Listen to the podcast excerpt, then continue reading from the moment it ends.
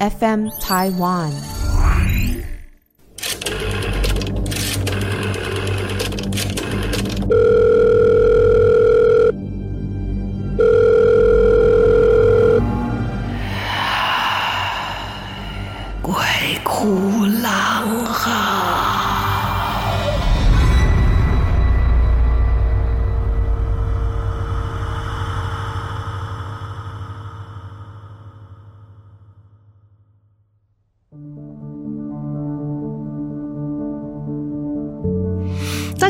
欢迎来到鬼哭狼嚎，我是狼祖云。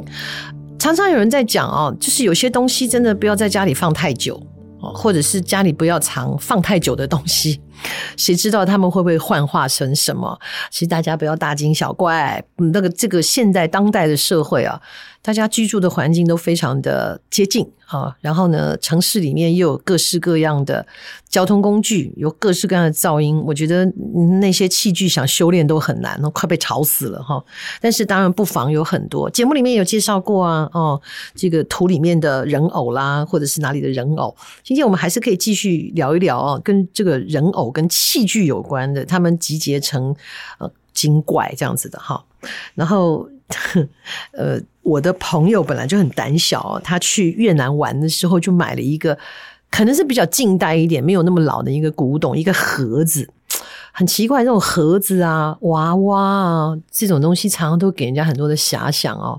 因为盒子你不打开来，它就是一个看不见的空间。一个看不见的一个小小的一个位置，你要打开来才有。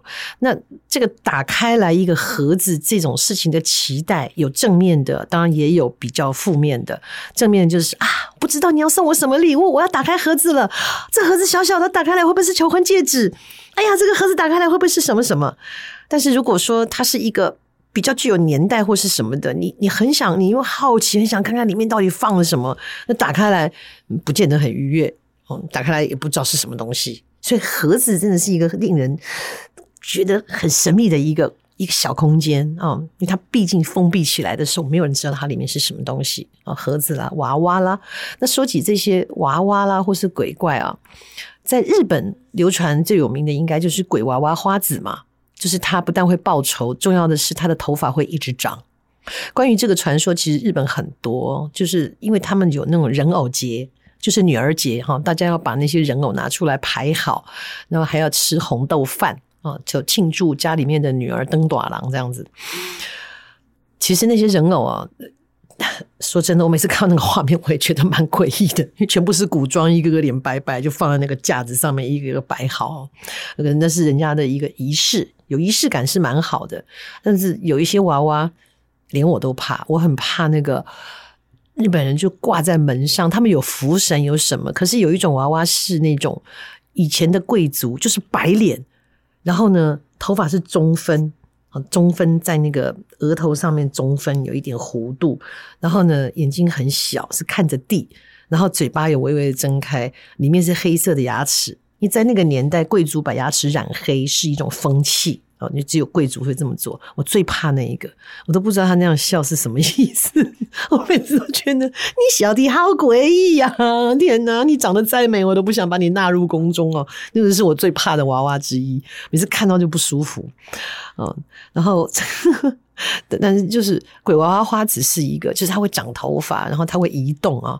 但是长头发这样的一个记载是有的，以前在有一个。马戏团哈，在那个十十九二十世纪初的时候，马戏团的表演还是非常受欢迎的。就有一个这个时候叫做恶国嘛哈的一个表演的艺人，就是大家如果有看那个大艺术家的话，里面有个女士，她是长胡子的哦。她其实以前在马戏团很多这一种。跟别人长得不太一样、有异象的人，他们都会变成是表演人。那当然很残酷的一点，就是因为怪，所以买门票进去看看怪人这个意思啊、哦。以前也有像人，也是一样的。这个其实背后的故事都蛮蛮悲惨的。那就有一个女士，就是长，她不只是长胡子，她是络腮胡，然后她的胡子很长很长。那据说她过世之后。然后那个棺材后来再打开来的时候，他的毛发、头发跟胡子哦，已经长到那个快要把棺材爆开的这种程度，所以也是很诡异的。所以是说他的。人走了以后，这一些什么神经什么应该都不在，可是他的蛋白质就依旧一直长长长到那个棺材快要爆开。你你能想象那个棺材被打开的时候，人们看到的那个现象吗？应该很惊恐吧？他是活人啊，不是，我是意思说他是人类啊，还不是那一些所谓的那个偶哦，人偶。那有一个人呐，家里面有一个陶做的。而且是新娘的一个造型的一个娃娃，然后这个娃娃呢，是很多年前无意间可能在什么卖古玩的小摊啊，或者是什么哪里来的，无意间得到的，怎么来的有点忘记了。它造型又很可爱，虽然是一个新娘哦，你知道新娘，我们古代的新娘娃娃的造型就是穿红衣嘛，凤冠霞帔这样子，然后造型非常的可爱，也蛮精致的，虽然是一个不知道哪里得来的，它就。太可爱了，可能得她的缘分，所以呢，这个人就没事就把它拿出来把玩，拿出来看，掀开她的头盖，干嘛干嘛的。然后有一天呢，他太太看到他又在那里把玩这个新娘娃娃，就跟他开玩笑，就调侃他说：“哎呦，哦，你怎么这么喜欢这个娃娃呀？你这么爱他呀？那你娶来当小老婆好了。”就开了这么一个玩笑。结果这句话说完之后。这手上有娃娃的人不知道为什么，他就开始精神萎靡，变得无精打采，常常在白日里呵欠连篇，而且也看得出来呢，好像除了精神不济以外，身体也逐渐消瘦。他老婆就觉得很奇怪，观察一阵子，还以为他生病了，去检查了也发现身体没有什么异样啊，吃东西也没少吃啊，可是就是精神不济，而且无精打采。他太太就说：“你到底怎么啦？你到底出了什么事啊？怎么会变这样呢？”就这个老公啊，才说：“他说每天晚上都有个女孩躺在我身边啊，这女孩，哼！”太太一想，他就笑了，他说：“该不会是你玩的这个新娘娃娃的玩偶，每天跑来当你小老婆吧？”哦，这个先生一想，哎。你这么一讲，好像有这么个感觉。注意一下，晚上这个女孩又来了，然后他仔细观察她的脸庞，才发现真的跟她的这个新娘娃娃的玩偶的脸长得非常的相似。哎，果然是那个娃娃在作祟。就夫妻两个人很害怕，就找了附近的这个寺庙，然后就把这个娃娃送到那里去供奉起来了。那果然，他晚上就再也没有看到这个女孩出现了。那当然了，这个先生原来的那一种很萎靡、很不振的这个精神状态、身体状况，都渐渐的恢复平常的样子。可是，就在他身体渐渐恢复了，他们送去娃娃的那一间庙，就出了一些怪事情。这些怪事也就传了出来。什么怪事呢？这小沙弥小和尚啊，早上在打扫庭院的时候，突然间就出现了一个很可爱的女孩子。这个小沙弥觉得很奇怪，这是我这是佛家清修之地，怎么会有个小女孩跑到我们的院落来了呢？他就问他说：“你是谁啊？怎么跑到我们院子里来了？”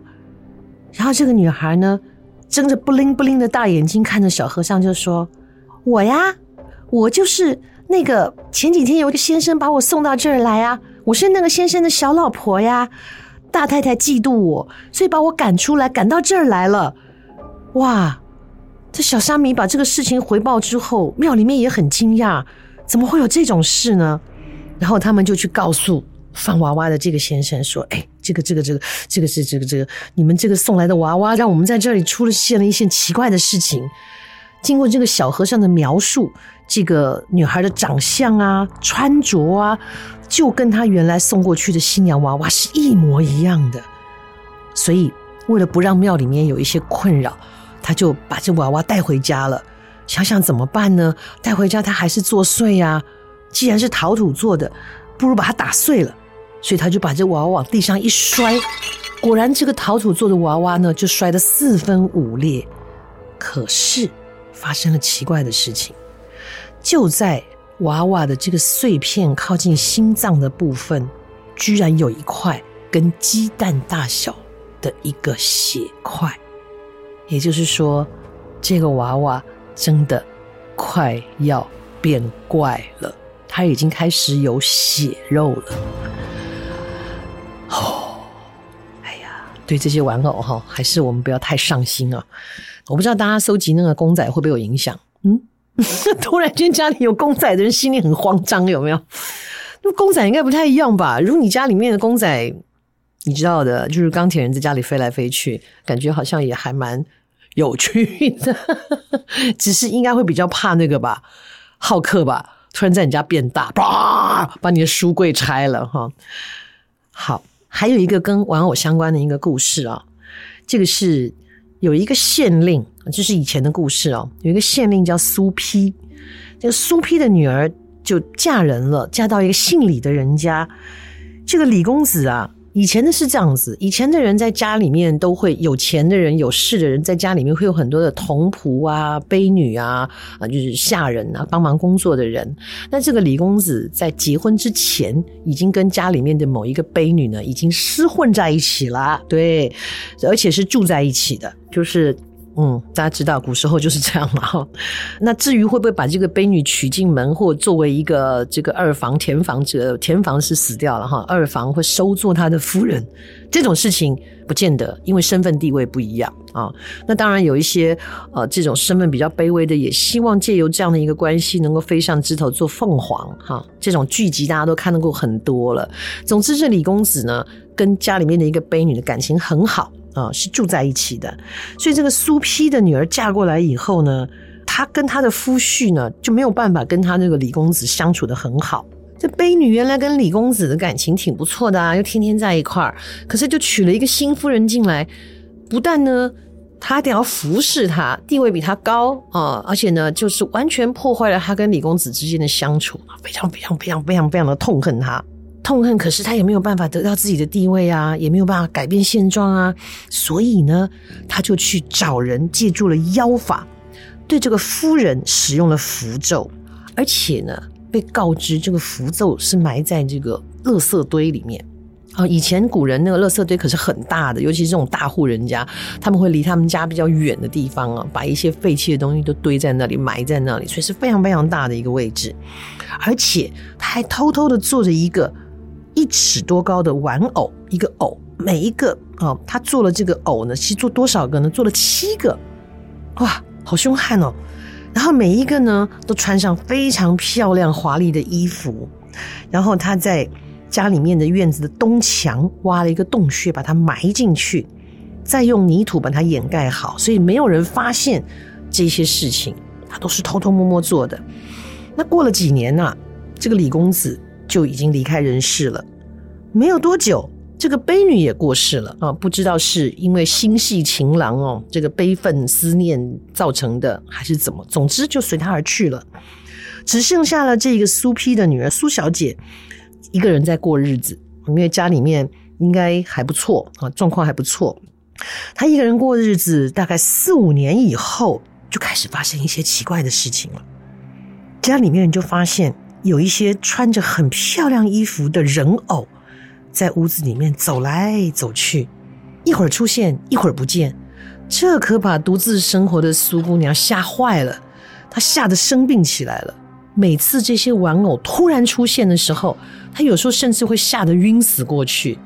就这样，身体越来越糟糕，病情越来越严重，但是谁也不知道到底发生了什么事。这苏姑娘呢的父亲毕竟是做官的，也听见了女儿在这个夫家所遭遇到的事情，然后赶紧的要救女儿，就去找了很厉害的道士要来降妖除魔。